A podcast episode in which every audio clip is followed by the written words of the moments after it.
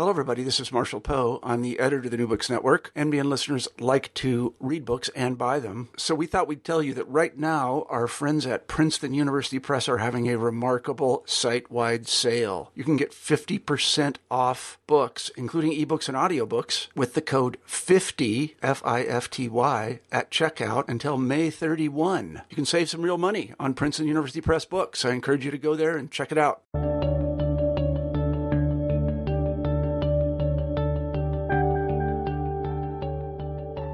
Hello, everybody, and welcome back to New Books in History. I'm Marshall Poe, your host. Each week we pick a new history book that we find particularly interesting, and we interview the author of that book.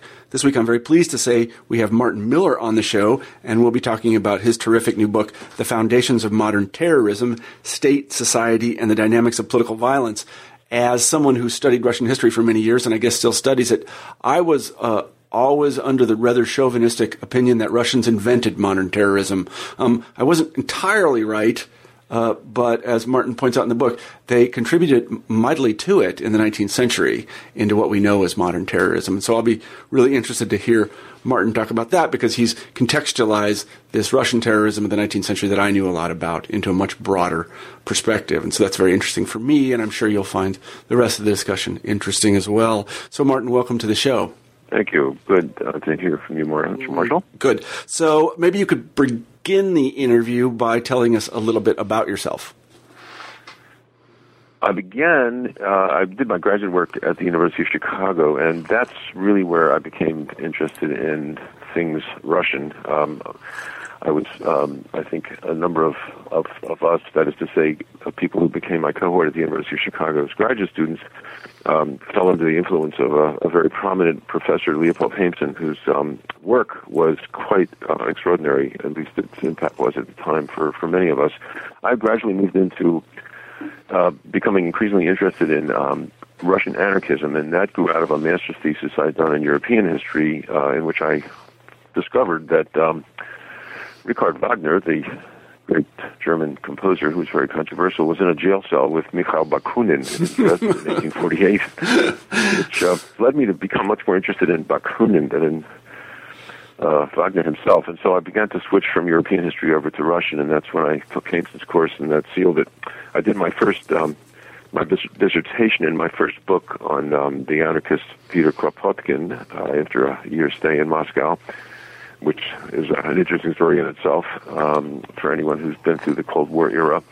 And then um, I've I've just moved on um, into deeper into various aspects of um, Russian history. I did um, a book on the influence of psychoanalysis in Russia, which was also an interesting discovery to have made. I guess the um, the interest in this book, which um, is a kind of outgrowth of the original work that I did way back with uh, the Kropotkin biography, which was my my first book. Um, I I want to mention also that I did another book on Russian emigres in Western Europe, and one of the things that I was puzzled by was the um, extraordinary impact that they had abroad um, mm-hmm. as political figures and people who really refused to to give up their language, to give up their um, their really what they considered their identity all of which um, led me deeper into this um, very secretive world of um, political opposition in Russia.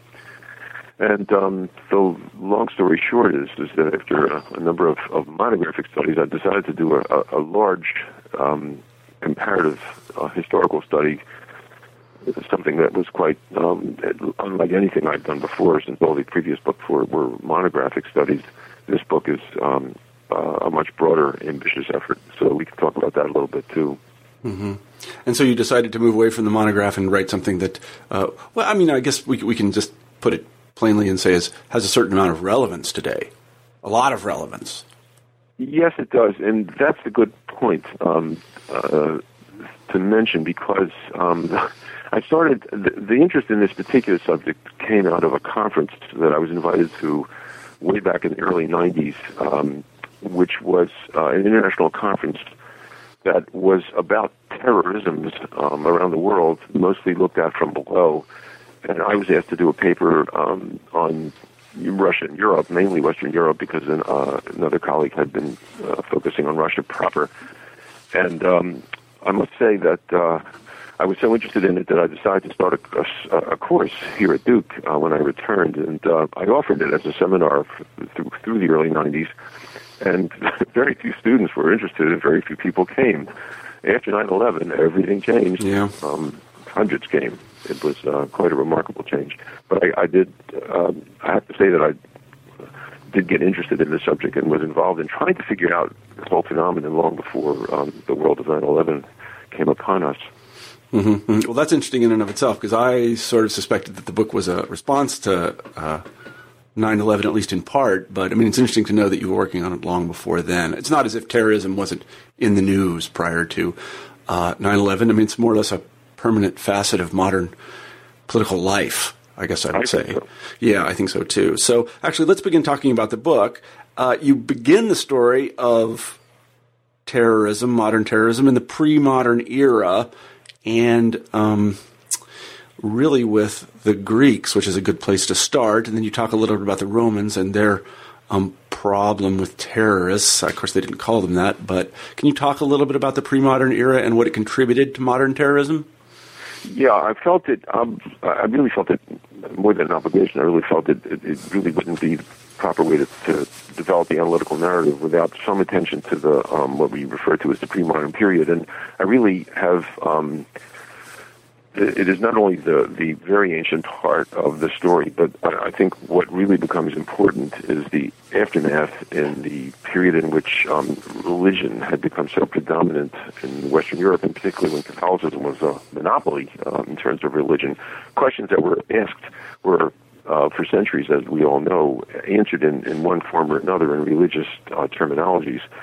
And so I, I sort of was fascinated when I uncovered a, um, a long discourse that went on for centuries, um, which uh, I refer to in the in the first chapter of the book as the tyrannicide debate, which were arguments uh, made by uh, largely religious scholars, some of whom were extremely prominent, many others uh, I certainly had not heard of until I came across their um, their treatises, which were attempts to describe um, in Aristotelian terms, and that's why it goes back really to the Greeks, what kinds of governments are good for the people under whom they for, for whom in whose interest they are, are supposed to be ruling, and and if they're assessed to be um, governments that are acting not in the interests of government, uh, sorry, if the, if the governments are not acting in the interests of the people, uh, what actions are left for us to take? And many of these theorists uh, surprisingly, and after agonizing debates in these treatises, where they go back and forth about the just and unjust, come to the conclusion that um, even God would sanction the um, removal by violence, if necessary, of this uh, unjust ruler from power, from authority. So that led me to the question which I think dominates um, the book uh, in terms of trying to figure out what motivates people who resort to violence in politics, and that is the question of political legitimacy. Mm-hmm. That's about um, the, the the really the core. That is the core of the story, and the I think the knowledge that we get from the pre-modern period about this problem of political violence is that it has been going on for centuries, except under uh, under various names and other guises, so that at times it may have even appeared to be unrecognizable to us uh, in the modern period. Mm-hmm, mm-hmm. I, guess, I guess one thing I was interested to um, see in the book is a is a distinction between the pre-modern and the modern period, uh, and you break roughly at the French Revolution, and that is in the pre-modern period. Uh, now, again, we're covering a lot of territory with that term, and there are lots of different pre-modern periods, I suppose, in different parts of the world. But the question was really whether the authority should be changed. It wasn't really a question about what kind of authority there should be. So it was a question of killing Caesar, not getting rid of what was really authoritarianism. Um, in the case of much of this debate, there wasn't a debate over whether one should be a communist, capitalist, Democrat, Republican, um, any of this business. It was a question usually of monarchy and whether to get rid of the monarch. Am I right, Right. about that? That's correct. Yeah, so there wasn't this plurality of different political ideologies fighting it out. Um, now, one interesting case that you do mention where there is a sort of difference like this is the, Ze- the Zealots and the Romans. The Zealots were, uh, I, I, were they terrorists? Well, they are considered to be the the very first of what I consider to, to be the insurgent ver- variety of terrorists. Yes. Yeah, but they were religiously inspired, right? Absolutely. Yeah. So again, that's another distinction. Well, I mean, it, it, we see some of it in the early modern period, not so much in the modern period, but we see some of it in the early modern period, where the the, uh, the zealots were interested in a kind of, um, I guess we would call it religious freedom. Yeah, um, yeah. I, I, think they're the earliest form of what later was referred to as national liberation fronts. Mm-hmm, mm-hmm, exactly. But you know, and that's a crucial distinction that we need to bear in mind when we go forward to talk about early modern and I think modern um, terrorism. You do a good job of that. So let's go forward to the um, the early modern period, and, and this is my favorite period because it's when everything really starts to change. Now, on a kind of simple gloss, uh, and as somebody who knows a little bit about early modern European history, there was lots of political violence, and some of it looked purely terroristic to me. Can you talk a little bit about that? Yeah, in fact, um, I, I, I, certainly um, tried to, um, to, to deal with that um, in, in, that first chapter.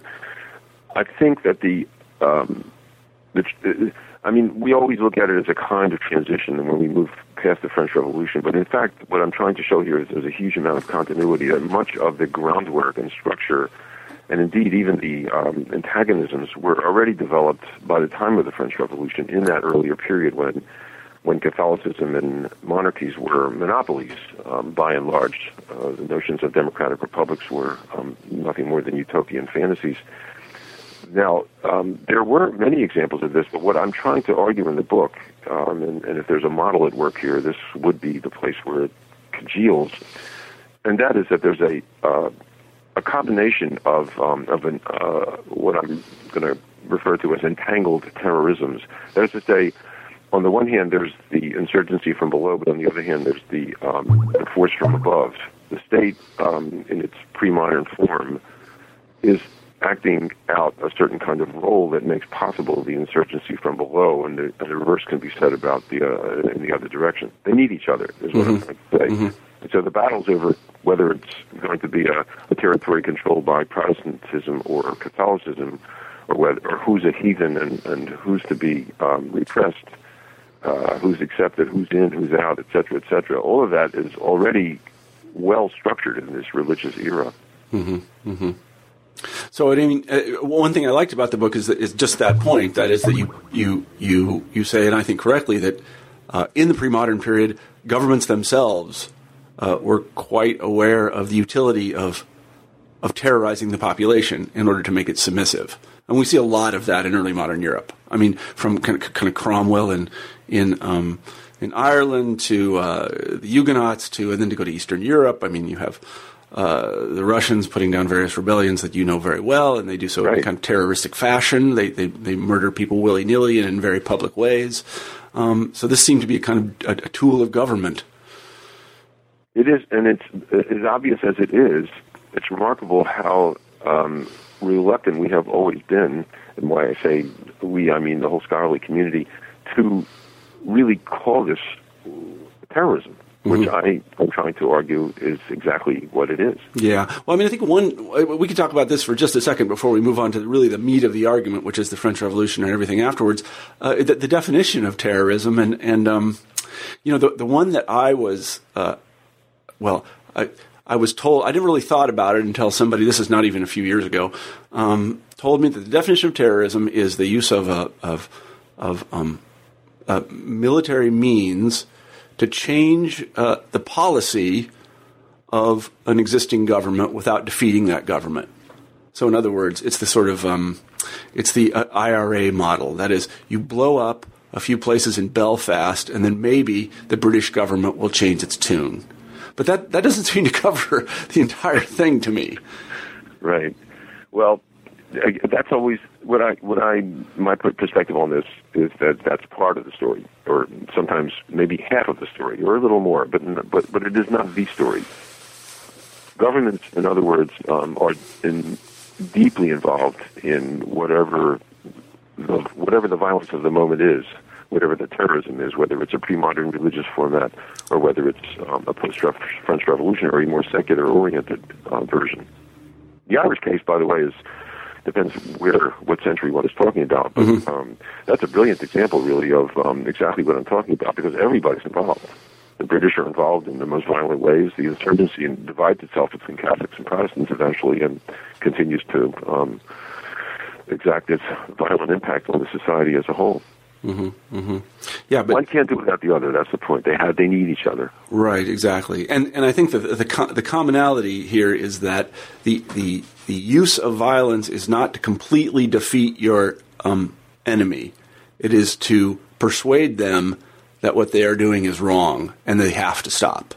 In other words, you're not going to meet them on the field, field of battle and defeat them you're going to persuade them by means of really horrific violence that they can't go on in the way they have gone on. Make the make it cost too much for them. Would that be correct? It costs too much for them, yes. But there's another degree here, uh, another important um, notion which uh, emerges more in the modern period, admittedly, at least more recognizably so. But I think that people who are engaged in using violence to achieve political objectives, which is, um, for me at least, what terrorism's central focus is really all about, involves um, a, a, very secretive way of life, which takes you out of the um, the world that you and I live in, and involves, in some cases, um, more cases than we sometimes might want to imagine, um, a very imaginative kind of uh, fantasy thinking, where you really believe that you can do, do all those other things too that you just mentioned.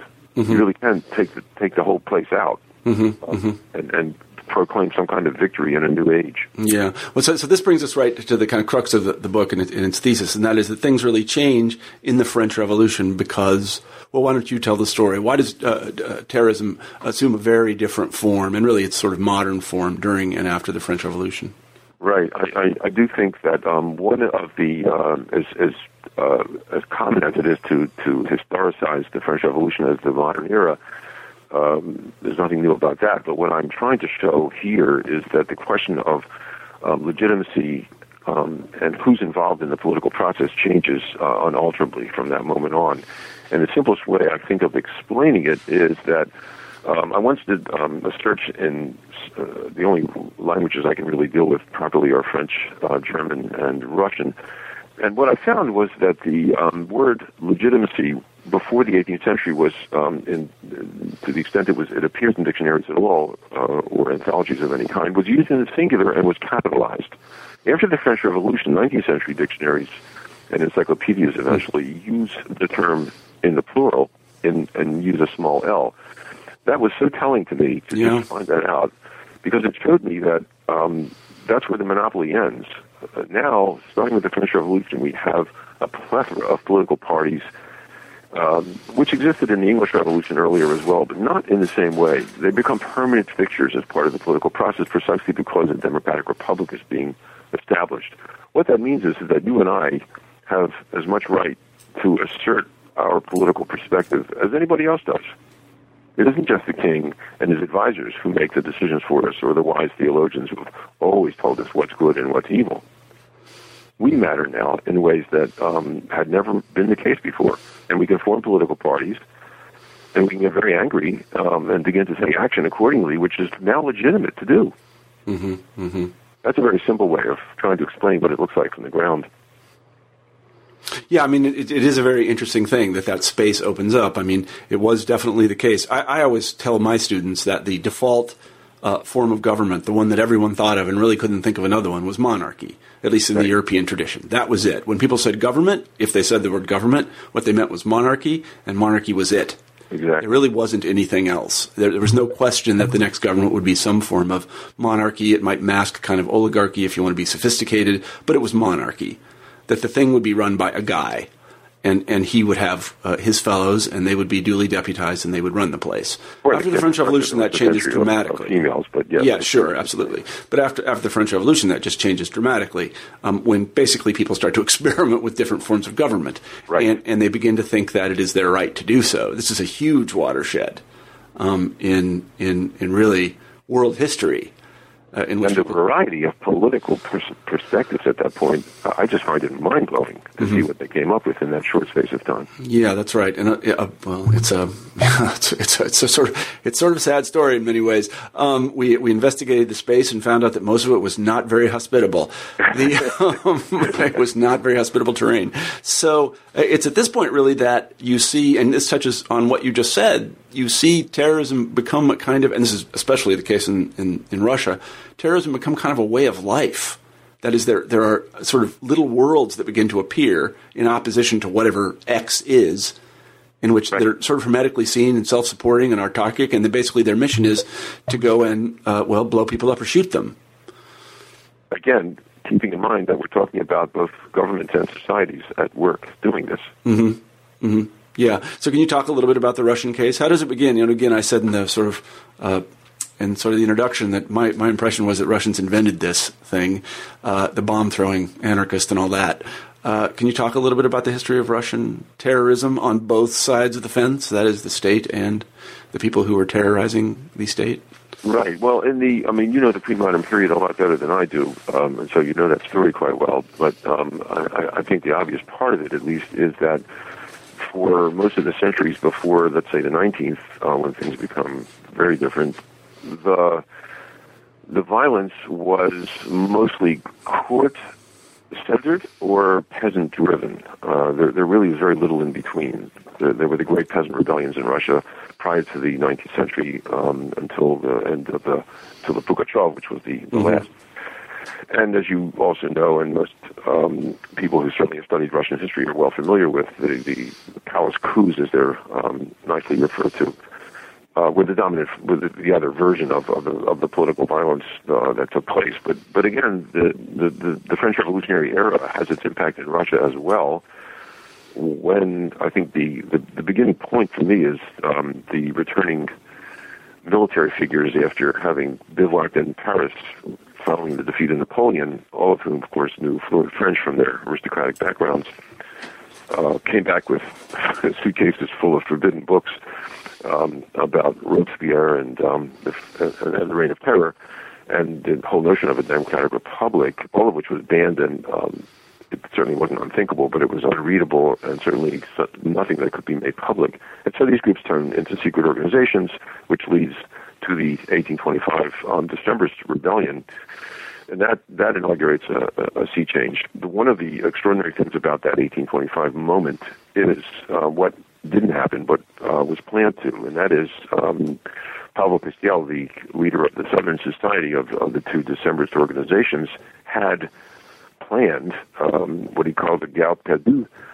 Uh, this was like a sh- uh, kind of a, I don't know, maybe you could see them as uh, an updated version of uh, Ivan the Terrible's uh, Oprichniki, whose purpose was to literally assassinate the entire Romanov family, uh, to leave no one alive in order to ensure that there would be uh, no possibility of returning to the Tsarist um, monarchical regime.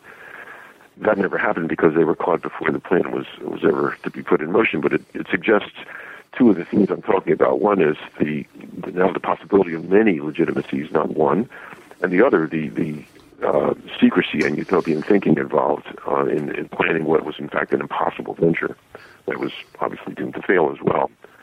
So that's the beginning um, of what becomes the terrorism um, in Russia. And again, the, the way that I learned it and you learned it, and, and uh, most of us know, is that what we're really looking for is the emergence of people's will, Narodnaya Volya, in mm-hmm. 1878, which uh, is often referred to as the first professional terrorist organization, which it is from below. There was nothing like it in the Western world until that time. But there was the third section, there was a uh, repressive police force, and the thing that people seem not to um, want to pay attention to, even though everybody knows this, is that governments, and the Russian government certainly was um, a participant in this statistic, have been responsible for the the um, the killing, political murders of citizens who they see as um, threats to their legitimacy in numbers that are exponentially larger than all of the insurgent terrorist deaths caused deaths um, taken together. Mm-hmm. States have killed, in other words, far more efficiently and um, more numerously than have insurgencies. But we still go back and look at the underground all the time, and that's our definition of terrorism. So I'm, I'm trying to work my way into a, a new way of thinking about it, um, and Russia's a great place, of course, to, to, to do that uh, as a laboratory. Mm-hmm. Well, I mean, here in Russia, uh, roughly uh, around 1850, we see the the formation of these these two you know, it takes uh, two to tango. We see the, the, formation of these two groups. One is a secret police that is ferreting out a kind of professional revolutionary organization that uses terror, and the other is the professional revolutionary organization, and they exist in kind of tandem. Um, and this, you know, this is very, this is common coin in the 20th century. Every state has a secret police uh, of some sort. We may might not call it that. And there are often oppositional groups that are in the underground, um, which is a telling phrase in and of itself, uh, right. that are that are bent on um, uh, avoiding the secret police and basically killing the political elite in the name of some uh, new form of of government, however utopian that might be. And in the Russian case, this plays out very early and provides a kind of model for everyone else. And you mentioned uh, uh, uh the People's Will. I mean, they could you talk a little bit about them because they really they really were the kind of act underground, uh, sort of from below political terrorist organization. I mean, they didn't I, I, I, don't know, but they didn't really have to recruit people. People came to them, and you know, it wasn't as if they were, you know, it, it wasn't as if they were, um, you know, a, a, kind of organization that went out and gathered people. I mean, they were just sort of a part of Russian culture for a while. Right. There's a there, there's a, a, whole evolution from the period that you mentioned. Um, the, the 1850s, uh, there's only glimmers. By the 1860s, though, we know that there's um, a kind of, uh, I call it the insurgency of the word. In other words, journals um, become a place of, of dissent by uh, creating a kind of Aesopian language where you, you, you try and communicate to the larger uh, educated society messages of dissent and subversion against the regime that are acceptable to a very rigid censorship. And the, the products of that period are, are truly um, extraordinary. It's referred to often as um, the period of nihilism in, in um, the history of Russian um, revolutionary movements. But that's the background because uh, what begins um, as a kind of um, sabotaging by using the word becomes uh, an active uh, cause of um, sabotage by by by the deed. Mm-hmm. So by the time one gets to um, to 1878, um, when People's Will forms, there's already uh, two and a half generations of um, of well anger. Um, mm-hmm. People were really uh, questioning the the nature of this oppressive government and its police. And I've seen the archives, and many historians have, um, the records of the, the, police, which are kept meticulously. Um, there's there's no denying the the reign of terror that the police had established long before all of this even began. So yes, they didn't. Uh, people still didn't need a recruiting office anywhere. Mm-mm. People did come to them willingly, but many of the people who came to them were either um, people who had already tried to go out to peasant villages and uh, imagine themselves into the life of uh, a rural population in whose name they were protesting, but who many of whom had never even met, let alone talked to. Mm-hmm. And yeah. um, in some cases, the older brother or sister had participated, and the next generation um, becomes involved in taking it one step further when all that's broken up. You can't do it by journal, and you can't do it by um, sort of marshmallow roasting around the campfire in the villages of the peasants then you turn to um, one last resort, just as the tyrannicide treatises had argued for centuries before. Yeah, yeah. Well, I mean, it's interesting. One of the um, a, a, a, a, historical theorist that I like says that you know basically that it, it, one of the uh, hallmarks of a regime that is about to collapse is a division among the elite. That is the ruling class. Mm. And, and I think we see that in Russia. We also see that in the Irish case. We see that basically in the Saudi Arabian case today. And that is there's some section of the elite that uh, uh, likes things the way they are, but there's another section of elite that is willing to countenance a lot of criticism and criticism that borders on the advocacy of terrorism. And this is definitely the case in Russia. Is that I mean, you look at um, you look at much of what was written in the highbrow press there, and it says basically that Tsarism, as it was, was illegitimate. I mean, this is similar in the, like as I say, the Irish case and the case of Saudi Arabia today. And you need those elites sort of to support uh, this sort of popular movement. And you see it in Russian plays and things, you know, it's in Fathers and Son stuff like that, uh, where they're these kind of wacky, I mean, they appear to us wacky, they're actually very dangerous, um, sort of proto terrorists. They're people that are really disaffected, believe in what they believe, and will eventually throw a bomb if that's what it takes. Right. Uh, and they're constantly being ferreted out by this other group that is the secret police that is after them. And it becomes kind of a, as I say, you know, it's, it's a stable part of Russian culture all the way to 1917 and it's a stable part. It was a stable part of Irish culture for a long time, and I believe it's a stable part of Saudi Arabian culture today. It was a stable part of German culture in the '60s. Uh, you know that there was just there was this disaffected group that had um, a certain kind of a legitimacy from uh, a, a, section of the elite that thought that things uh, were not as they should be, and then there's the bomb throwing that occurs. So yeah, that's interesting. Now uh, let's um, let's let's move on a little bit um, to 1917 uh, itself, and here we have an interesting moment in Russia again, where we see the return of um, g- you know government terrorism per se like the reign of terror, and then in the Russian case and the Bolshevik case, um, they called it, uh, you know, um, the, the red red terror. Can you talk uh-huh. a little bit about that?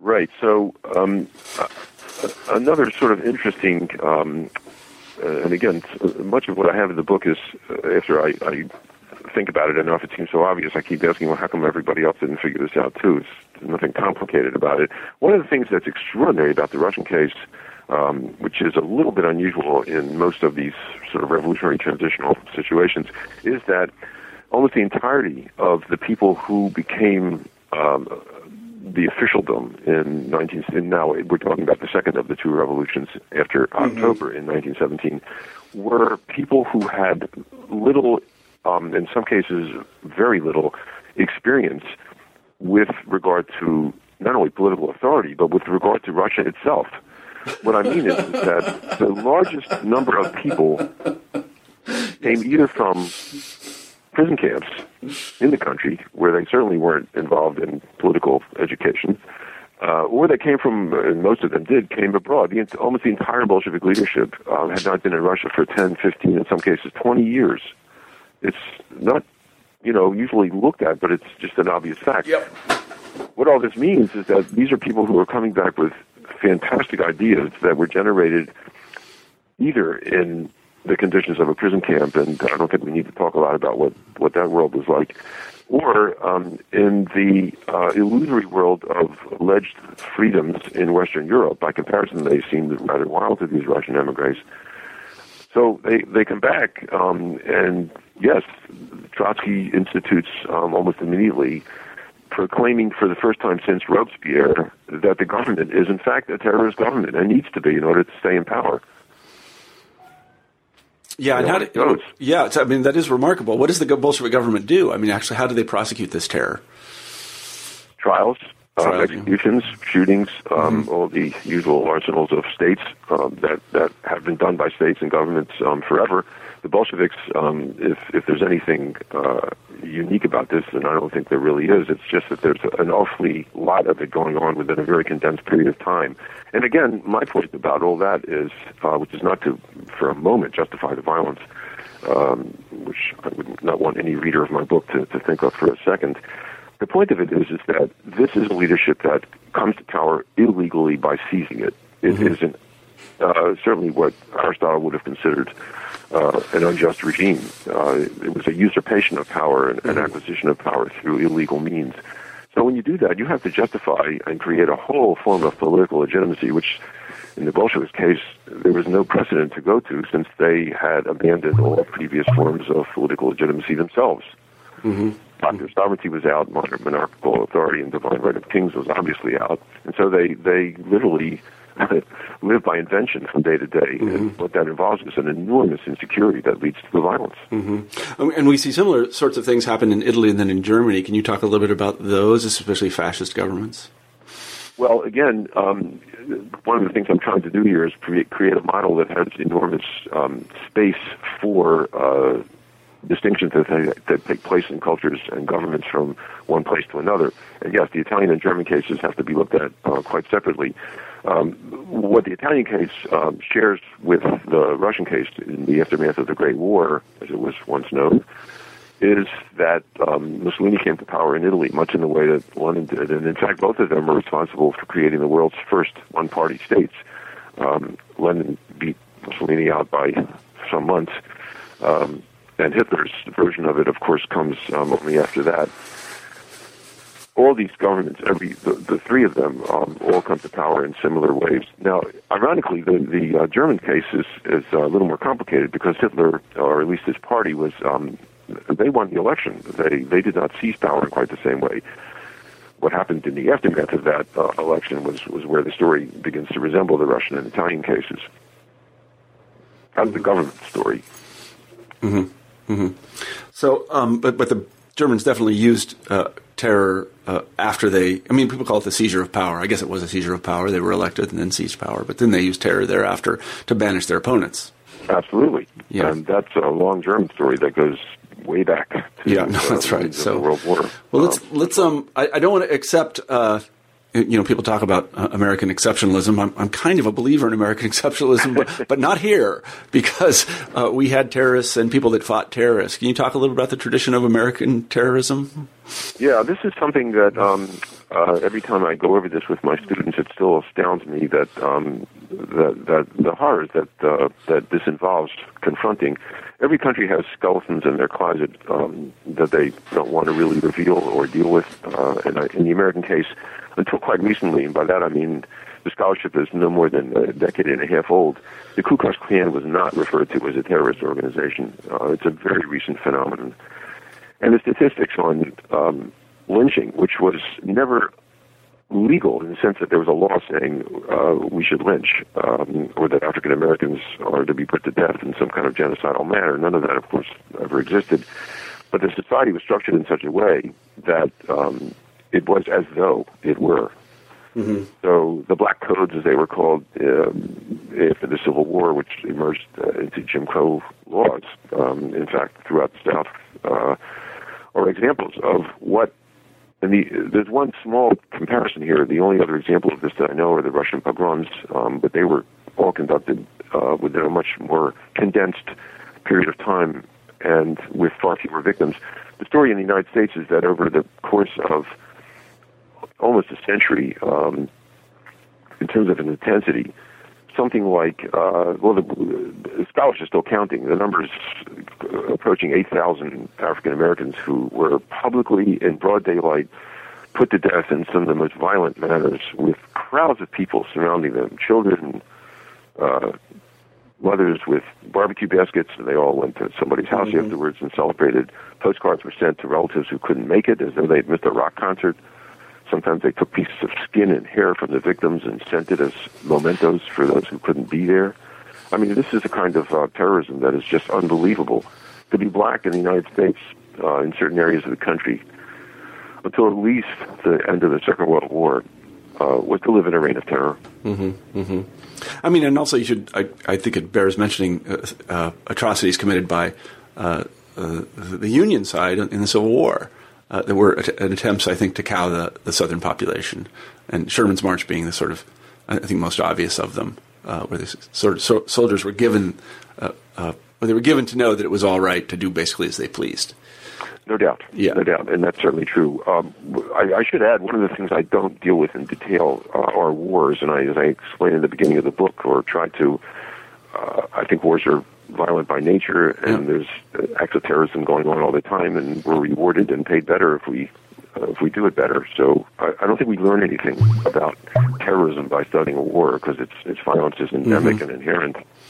Mm-hmm. But you're right, what you say. That Yeah, but I, but I mean, I guess there's, there's there are border cases, and you do mention one of them, and that is the um, the treatment of the uh, uh, the American Indians, and these are the Indians that had been removed from the East Coast, end up on the plains, or the Plains Indians themselves. Uh, there are lots of of instances of uh, what we might call a demonstrative violence on the part of of the the occupying uh, uh, American forces that were an attempt, I think, to terrorize the, the Native Americans into submission.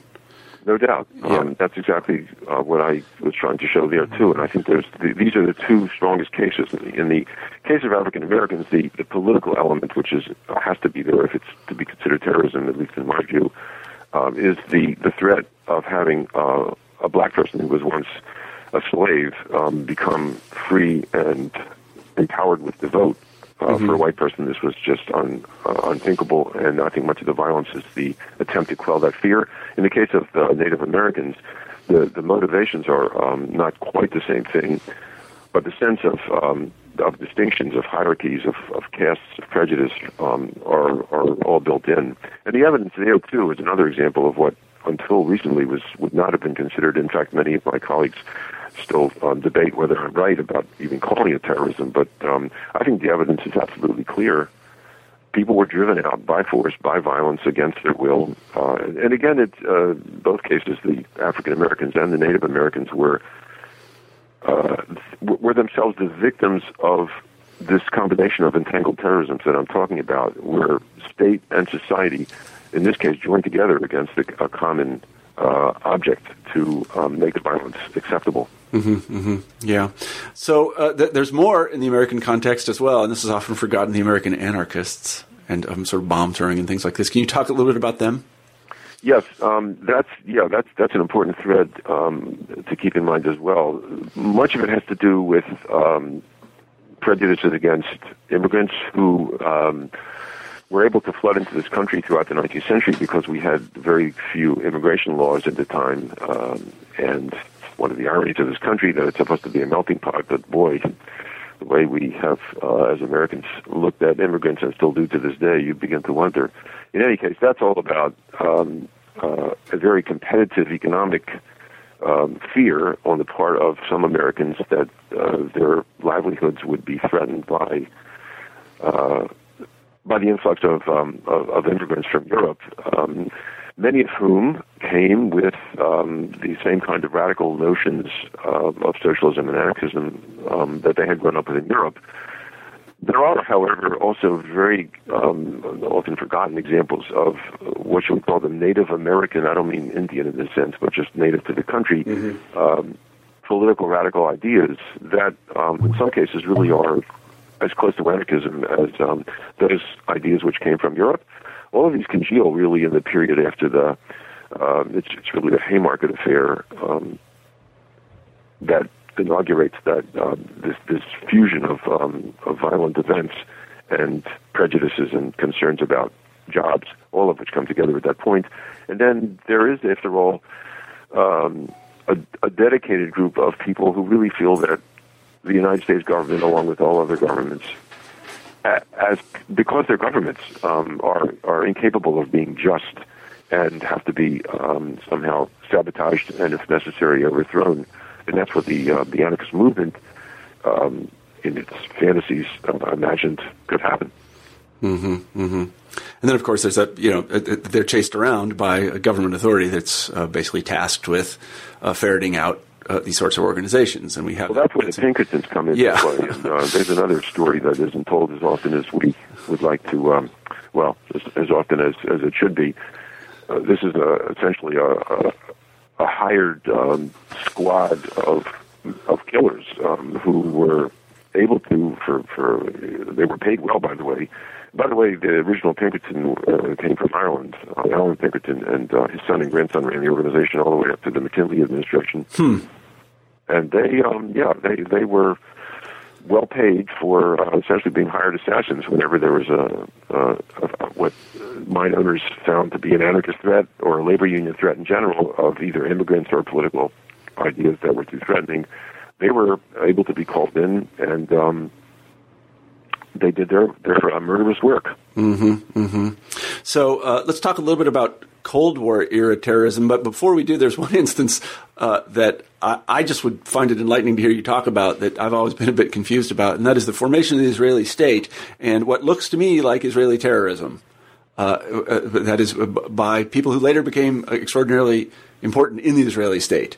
Uh, did, is, is, it proper to call these this business in, in uh, the I guess it's 1946 to 1949? Uh, is it proper to call what they did terrorism? I think so. Um, yeah. yeah, no, I think uh, I think you're right. Uh, this is not a subject I know a whole lot about, but um, from what I do know and have looked into, uh, yes, there there was in fact. Um, I mean, this this constellation of forces comes together again. I mean, you have a, a very um, it's a combination of how it was perceived and, and, and what it actually did, but as, as far as the British government, which was um, mandated to have control over Palestine after the um, the Great War, uh, basically dictated who could enter and um, who could live and under what conditions mm-hmm. and could work where and so on. And yes, there were insurgent Jewish terrorist groups as as well as uh, Arab nationalist um, terrorist groups mm-hmm. well before the formation of the state. And some of those people, including Menachem Begin, um, became uh, prime ministers, if not um, Yeah. officials in the Shin Bet, the Secret Service, and the military. Yeah. I mean, that's the thing about terrorism, which is sort of unfortunate. Sometimes it works. Um, mean, I don't really think it ever actually works. I think what happens is that people become, um, when they uh, look like they've succeeded in the sense that they've risen to political power, they then become caught up in that Hmm. world, which has its own demands, and all political rulers eventually find this out. Yeah. Even the Stalins and the Hitlers and the Pol Pots, um, that you you you can't ever really accomplish the fantasies of um, of elimination in order to achieve the purity, and these are deliberately Yeah. religious terms I'm using, um, that you imagine you can. Yeah, yeah. No, I, mean, I think that's generally right. I think that's right. Uh, yeah, I mean, I mean, people don't know the? Israeli state when it was Uh, founded had was was very Sorry. utopian in essence. I mean, they they wanted to do all kinds of utopian things, and uh, um, those fell away after a while. I guess I would say, and Israel became an ordinary nation state. Um, not quite ordinary, but a nation state nonetheless uh, that acts like a nation state. Right. Um, no, no, no utopian socialism or anything like that. So the uh, let's talk about Cold War era um, of uh, terrorism, and it took a particular form in these insurgencies. I mean, they're very interesting in the sense that they aren't really designed. Well, I mean, ultimately they're designed to overthrow governments, but uh, they they really didn't have any hope of that. At least, at, at least in the um, in the near term, they were just basically armed by the United States and the Soviet Union in order to cause a lot of trouble, and they did. Can you talk a little bit about those? Okay, so you're specifically referring to Well, I'm specifically referring to, for example, the well, the Congo is one, South Africa is another. Uh, what used to be called Southwest Africa is one, Rhodesia is one, um, and then there are the various ones that begin as insurgencies in Southeast Asia and later become something more. Um, those are Right. the ones I'm thinking about. Yeah.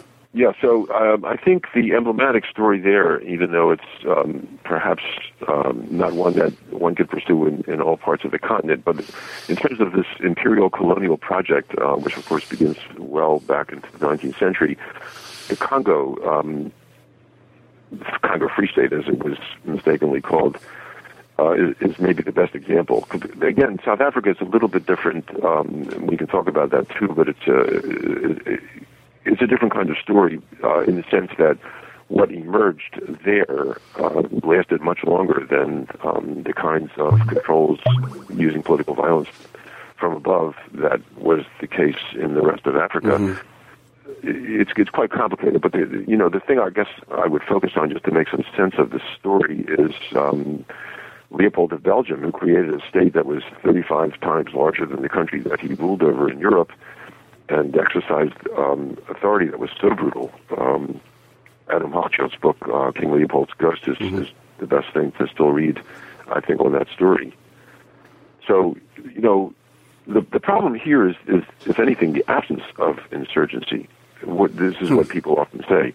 Africans didn't fight back. They didn't have. Uh, there was no ANC that one finds in the rest of Africa, uh, for example, um, until Algeria. Yeah, So- Algeria is another case I should have mentioned. Yeah, you have to look at I think each case individually because the, the, you know they all work their own trajectories. I mean, I guess the point I'm making is, is that now the United States and the Soviet Union are interested in supporting either the people in power or people that want to throw the people in power out of power. Right. Those latters being insurgents. So uh, wh- they're effectively funding terrorist organizations for their own ends. Right. Right. Right. Yeah, and, so you see an explosion of terrorism. Really. I see your point. Yeah. Yes, quite right. Um, I don't think much of yeah the, the Cold War era terrorism could not have taken place without the support of um, the the choice that was offered in international relations between joining um, the alleged free world um, or uh, the Soviet bloc.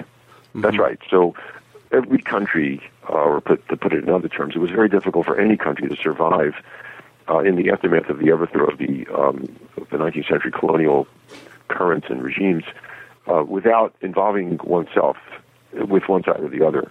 Uh, and there was too much to gain by joining. Um, you could become a dictator and have a free ticket for expenses of just name your own price. And yes, authoritarian rulers are, are established all across the African continent. Um, uh, behold neither to Moscow or to Washington.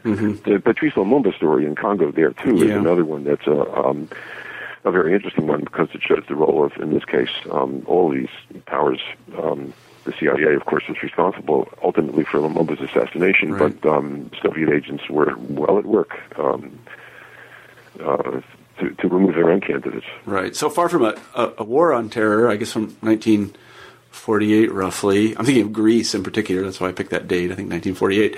Uh, uh, to um, basically quite recently, we didn't have a war on terror. We were actually um, uh, supporting terrorists in various circles. Right. That's yeah. right. Uh-huh. And, Well, and you know, uh, we, we, we kind of were, we were, we were saying, well, these people are freedom fighters, um, and in some cases, they, I'm not saying they weren't, but in many cases, they were. Uh, they were so weak that they couldn't actually fight anyone in the field, and there was no one to fight in the field, so they were essentially terrorists. Well, the Afghanistan story, of course, is Yeah. classic there. Yeah, um, exa- where exactly. we supported the Mujahideen at the time, uh, including Bin Laden. Yeah, and so we're arming these people. The Soviets are arming them, and we're arming them, and they get armed in the teeth. And another really interesting episode, and actually, there's a um, there's a great German movie about this. Actually, there are a couple good German movies about this, and that is terrorism in, the, in Western Europe in the 1960s. Uh, one of the movies is just called Carlos, and it's about Carlos the Jackal. Yes. And then the other movie is called the Baader Meinhof Complex. I'd Right. recommend those to. Bo- they're really both terrific movies. And You're right, and, they are. And and the and these are very interesting to me because they were sort of homegrown uh, terrorist organizations. They didn't receive support, as far as I know, from the Soviets. They were leftist in nature, um, or one of them. In the case of Carlos, uh, they were pro-Palestinian in nature. Um, can you talk a little bit about those? Those sort of harken back to the 19th century to me. The um, yeah, again, these are, are different stories. Um, Carlos, in fact, was uh, was was um, he he was well bankrolled uh, by a number of uh, countries or, or governments and agencies of, of various sorts, depending upon what um, hit he was he was making. Uh, and I think the um, uh, there I haven't looked at the document, so I can't speak too thoroughly about this. But I'm sure the KGB and the CIA were, were involved. Yeah. Uh, I, I can't imagine how they how they could possibly not be. The bottom line whole story um, is is we know much more about that, and one of the things that uh, I think is often overlooked in that tale is that they had published in their various uh, underground um, sources, which were admittedly restricted in terms of who could possibly have read them. But the the um, the challenge to, to one's belief system was, was the, the, the real point. They revealed that there were huge numbers of Nazis um, from the Second World War who were still prominent in the Bonn government, and it never not only had they not been brought to trial, but in fact that they were elected to power and appointed Yeah. to power. Uh, this was refused. Um, it was just an unacceptable point of view. Uh, Most of it turned out to be the case um, once all of this became revealed. And um, Baader Meinhof, uh, it's a complicated story, and that you're right, that the movie is really a good one. Yeah. Um, Yeah. it was composed of a whole range of, of complex uh, forces at work, and, and the people themselves cannot be even lumped into one category because they, Baader and Meinhof themselves alone are such varied people.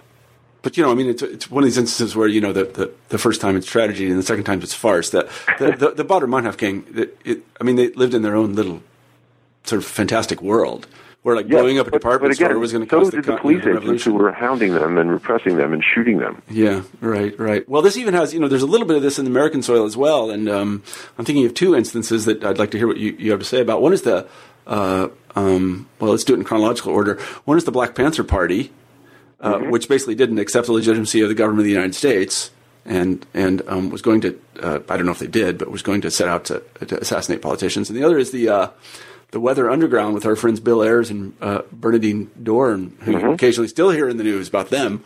Um, so, can you talk a little bit about those? They're very different, Yeah. obviously, but yeah. They are very different, um, and and the, the back well the Black Panther story, and there's some really there's a really good documentary um, about the Black Panthers uh, done by a Swedish journalist team that was um, finally uh, put together just I think a year or so ago. Uh, one of the things that um, that they found out, and this is uh, not any secret information either, it was well known for people who investigated the story. Uh, the Black Panthers began as essentially a, a soup kitchen for the poor people um, of, of Oakland, most of whom were African Americans. Uh, and the story of their evolution into um, becoming a, essentially a, a, a gang involved in uh, violent shootouts, including the um, the killing, assassination, really, of the uh, superintendent of schools of Oakland. Um, has to be tied together with um, all of the infiltration by the government, um, the setups that police often provoke the Black Panthers into situations where they would be then forced to fire on the police. The police could then either arrest them or kill them. Story of the murder of Fred Hampton uh, in Chicago, the head of the Black Panther Party there, where they they raided his house at two o'clock in the morning and shot him in his bed, and then came out smiling. The police did uh, the following morning, saying that they had been under attack. And this was a believed story at the time. That's the way it was understood that a, a, a terrible threat to American politics had been finally removed, just as we often feel today with the removal of some Al Qaeda figure who, um, of course, is going to be replaced by somebody else, as was the case with Fred Hampton. Mm-hmm, mm-hmm. The Weather Underground was a largely white organization, which um, acted in the name of uh, of, of African Americans, and, and often uh, Bernardine Dohrn, its leader, often referred to, uh, specifically to Black Panther um, Party uh, officials themselves. But the two were completely separated, and um, uh, had very little to do with each other and had, and had very different agendas for that yeah. matter. Yeah, I mean, the genesis of them is very interesting. They are linked in an interesting sort of way because uh, Dohrn and Ayers were, um, I think, uh, reasonably wealthy white middle class kids. Right. Uh, who had decided that uh, the United States government was illegitimate and they were going to make war on it.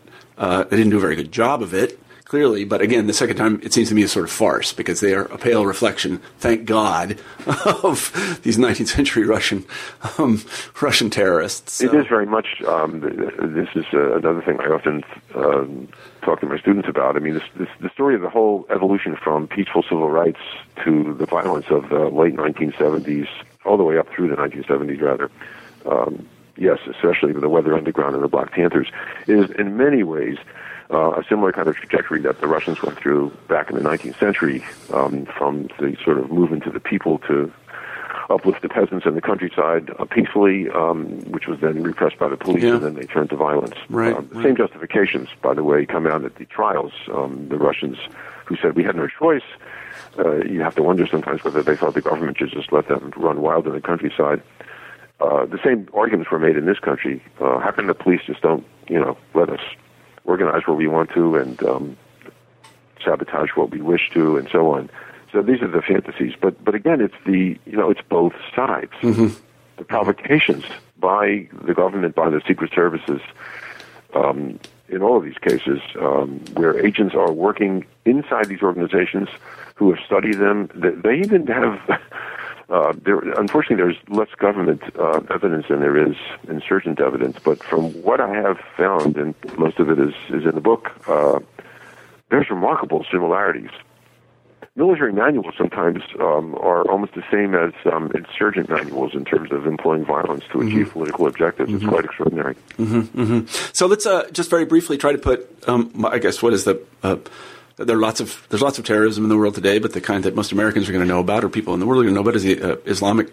I, I don't know what to call it. Uh, um, Al Qaeda based terrorism or Islamic. Ter- I don't know what to call it. But anyway, the kind of terrorism that led to. Uh, to um, the World Trade Center bombing and then 9/11. Um, how, how do we put that in historical context? Is there anything new there?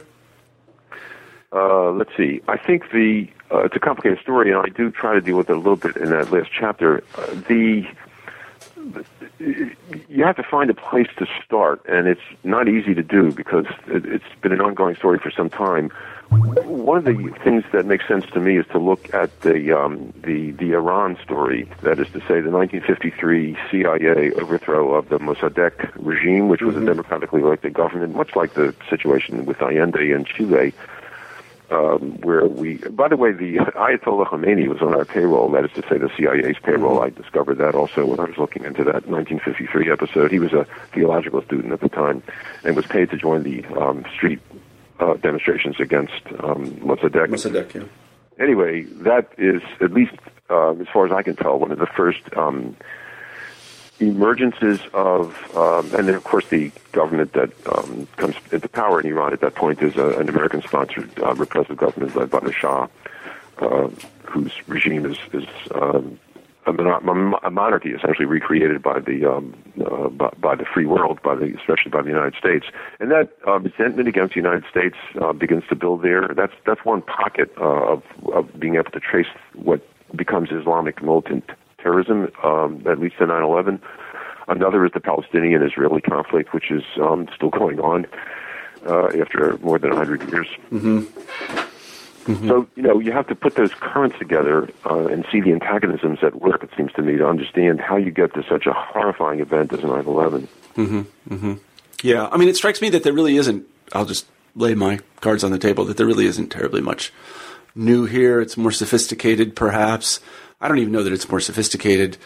Um, well, the weaponry is much more damaging. That's for sure. Yeah, they, they yeah, I, I, suppose that that is true. Uh, although I kind of see what happened on 9/11 as a bit of an anomaly because most of the weapons that they use kill, you know, between you know two or three and 40 or 50 people most of yeah. yeah, and th- those are consistent with terrorist activities in the late 19th century, the basic bomb throwers. By the way, um, the, just as a, a, another note here, um, while you're while you're on that subject, um, I, I, found this out from a, at a conference with a State Department official who um, sounded to me like he really knew what he was talking about with information from the field, and that is that no one was more surprised by the collapse of both of those towers and, and the fact that 3,000 people died than Bin Laden himself. Yeah, I think that's right. Yeah, I, I really do consider that something of an anomaly. And, he had um, no idea it was going to be that successful. Yeah, that's right. So let me ask one final question then. Um, sure. The war on terror, uh, is it winnable?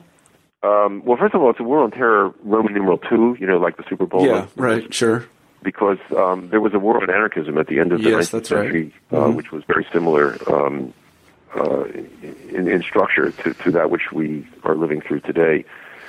Um, so, I mean, there, there's a new book coming out by a colleague of mine, which will make all that uh, mm-hmm. that whole story much more readable than we've um, uh, with more information than we've had before. But as far as the current one, um, winnable is not the word I guess I would use.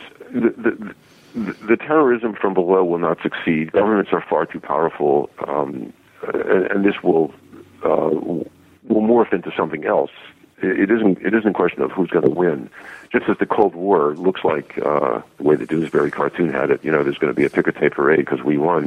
It morphs into yet another form of, of political violence and insurgency combat because the the root problems remain. Yeah. And as political legitimacy is questioned the, the, the problems of injustice go on. Um, the grinding poverty continues. The issues that really should be dealt with by world leaders don't get dealt with. So this will end, and it will morph into something else. That's the way I would, if I had to predict anything, would happen. Yeah, yeah. I mean, I think illegitimacy, this notion of illegitimacy of a certain sort, sort of generates terrorism, and it and it helps mm-hmm. support mm-hmm. uh, terrorist organizations. And I don't think that there's any way that a democratic government can act that will stifle these voices that call the government itself illegitimate. It, it really breeds this kind of thing. Um, modern liberal governments are, are always being criticized by their citizens and by the world community, and there's going to be a certain section of those uh, critics that are um, I guess, going to take matters into their own hands, and they certainly have the means to do so now. Uh, right. Yeah. Right. And, and and so we can expect more of this. I. Oh yeah. I don't. Oh, yeah. I don't see how it's possible that we wouldn't expect. people would um, use words instead of deeds. Yeah. No, that would be right. Use your words. That's what I always tell my daughter and son. Um, use your words. Right. So anyway. Uh, Martin, thank you so much for being on the show today. We've taken up a lot of your time. Um, allow me to uh, close the interview by asking you our traditional final question, and that is what are you working on now? Well, what I'm working on now, um, there are two things um, that I'm uh, trying to develop. One is, uh, which is fairly, um, I, I, would say, has, has, moved along to a point where I can actually talk about it with some intelligence, and that is um, the role that um, terrorism has played in literature. Uh, I've got a whole raft of um, very prominent novels and some very unprominent novels. Uh, one of the people I discovered who isn't as well known as I think he ought to have been is Jack London, who uh, the American author who wrote two amazing novels about terrorism hmm. at the beginning of the I didn't know that. Century. Yeah, no, very yeah. few people do. One's called The Assassination Bureau, just for the reference. Uh, it's really worth reading. It's mm-hmm. chilling, mm-hmm. but fascinating. Uh, and ties together a whole lot of the events of um, the uh, European and American experiences of the uh, late 19th and early 20th centuries. Mm-hmm. And of course, there's Dostoevsky's Devils yeah. and uh, many others that you know, uh, Conrad's um, Under Western Eyes, and so on. Mm-hmm. So there's um, there's a whole. I'm trying to do a comparative analysis of literature uh, uh, that exam that focuses on terrorism both from the perspective of the state. Gorky's mother is another example of that, uh, and the more more prominent uh, versions of terrorism from below uh, in the insurgencies, as I refer to them. And I think these have had an impact. And what the, the harder part of what I'm working on in that project is to to, to frame the impact um, that those um, novels had uh, on actual terrorism. So that's one thing. The other, which is a more distant uh, project that I have only just begun to think about, uh, is the opposite of all that I've been concerned with here, and that is the role of nonviolent resistance, mm. um, which I think is um, really a much more satisfying yeah. way to go about political opposition. Yeah, yeah, no, that would be more interesting. Yeah, I can definitely take a break from all those bombs and guns. right. That's true. Well, good luck on those projects. Um, uh, let me thank everyone for listening in today to New Books in History. We've been talking with Martin Miller about his book, The Foundations of Modern Terrorism State, Society, and the Dynamics of Political Violence. Um, Martin, I want to say thank you very much for writing the book and thank you for being on the show. It's been a pleasure, Marshall. Okay, bye bye. Bye bye.